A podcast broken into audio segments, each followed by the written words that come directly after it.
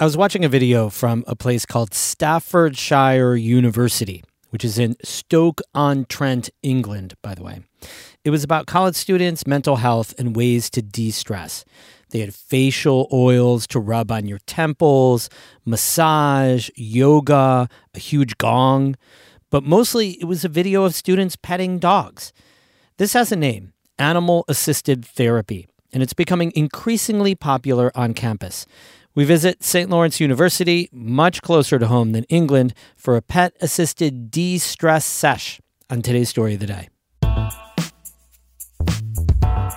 Support for Story of the Day comes from Long Run Wealth, an SEC registered investment advisor in Lake Placid, providing comprehensive wealth management, retirement, and financial planning solutions. LongRunWealth.com. Hey, I'm David Sommerstein. It's Wednesday, December 20th. First up, an update on a story from last week. A public library in the southern Adirondacks is getting closer to reopening after a controversy over a drag queen story hour that never even happened. The library in Lake Luzerne has been closed for three months after staff and board members resigned. Some said they were being harassed. As Lucy Grindon reports, three new library trustees were sworn in last night. Back in April, the library scheduled a drag queen from Albany to read children's books to kids.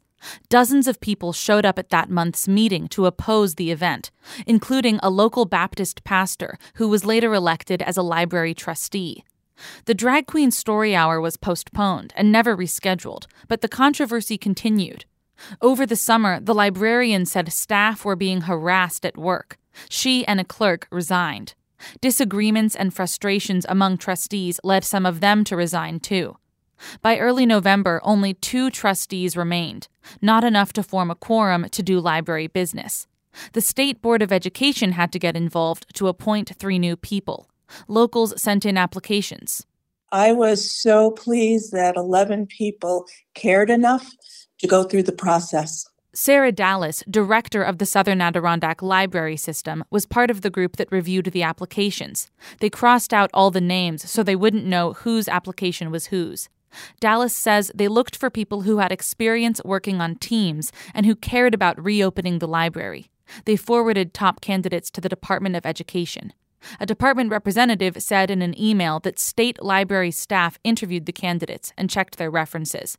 Then they presented nominees to the Board of Regents, who approved them. Maggie Hartley from Hadley is one of the new trustees. She says she has only one priority to get the library reopened.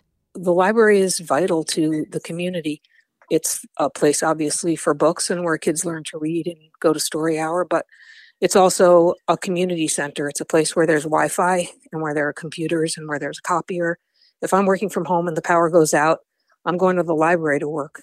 Hartley says she's optimistic that she and her fellow trustees will be able to work quickly. I do feel like the board has a common goal of getting the library open again. So hopefully we will all move forward and uh, and work together and uh, get the place reopened.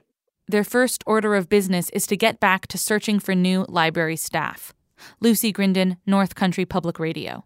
Governor Kathy Hochul has signed new legislation that creates a commission to study reparations from slavery. Karen DeWitt reports the group will look at potential monetary reparations for New Yorkers whose ancestors suffered under slavery in New York.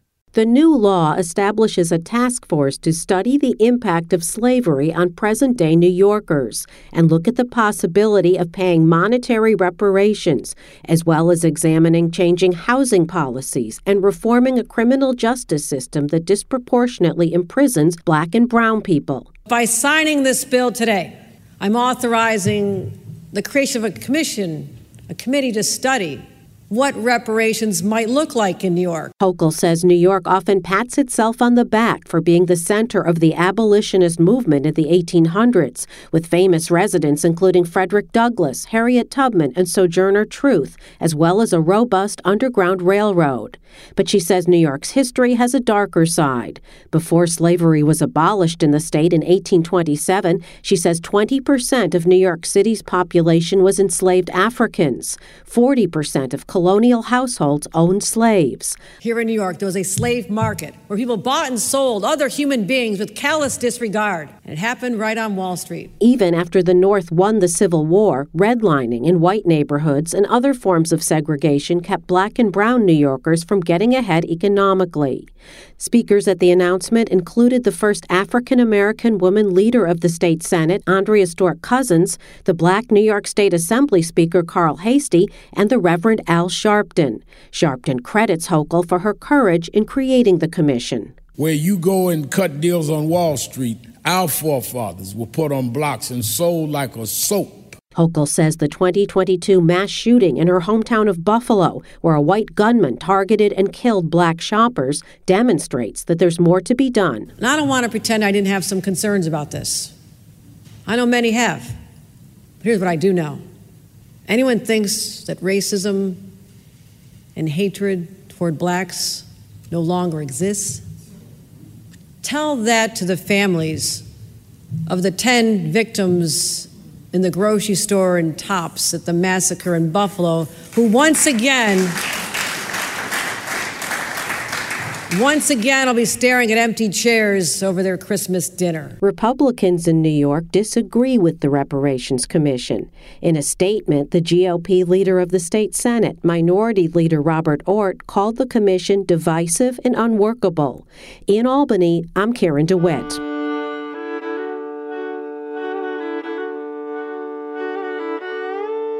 college students and professors, not forgetting about you stressed out professors, have a lot on their plates this time of year. Finals, papers, keeping grades up before vacation. St. Lawrence University in Canton has a way to help its students take a break from the stress. Catherine Wheeler reports from a room full of dogs. College students sit in a circle on the floor. Black pants and pet hair be damned.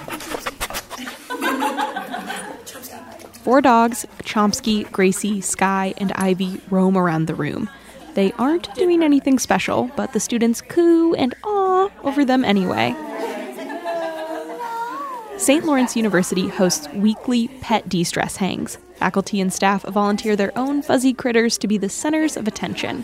Wellness Education Director Laura Lavoie says petting a dog or cat can release some anxiety and lower stress.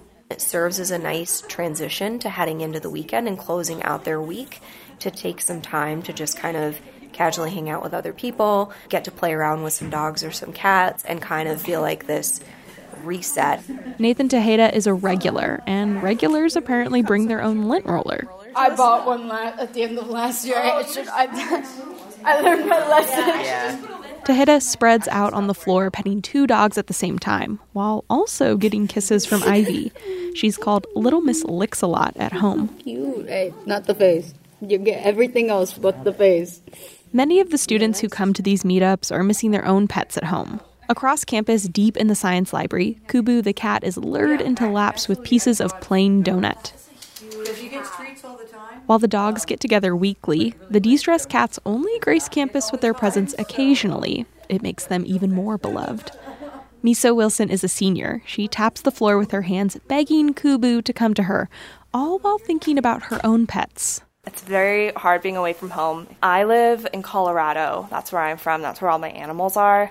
So this is really nice to just, you know, every week have somewhere to go and kind of get that love and affection.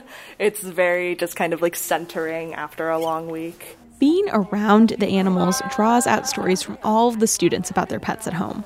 I thought my cat was big. Oh, do you want to see? My mom sent me a picture last night. We just have like one. Back inside the dog room, Kira Royce's therapy dog Gracie lays on her back, paws up. Royce is a counselor, and she regularly brings Gracie to her office to help students. She says these hangouts help students relax and build community far from home. So, a lot of times in the fall, we'll have a lot of first years coming in who are really nervous, and it gives them an automatic thing to bond with each other about and start talking about their homes and their own pets and families and where they're from. So it's a great way to connect and make a rapport. Despite the impending weekend, students are slow to leave their cuddly friends behind. Chomsky the dog is asked if he wants to move into a sorority house on campus. He declines, but promises to come back next semester, ready for more. Catherine Wheeler, North Country Public Radio in Canton. We have more news all the time on our website, ncpr.org. Music today by I Am Snow Angel of Lake Placid and Gretchen Kohler and Daniel Kelly of Potsdam. I'm David Sommerstein, North Country Public Radio.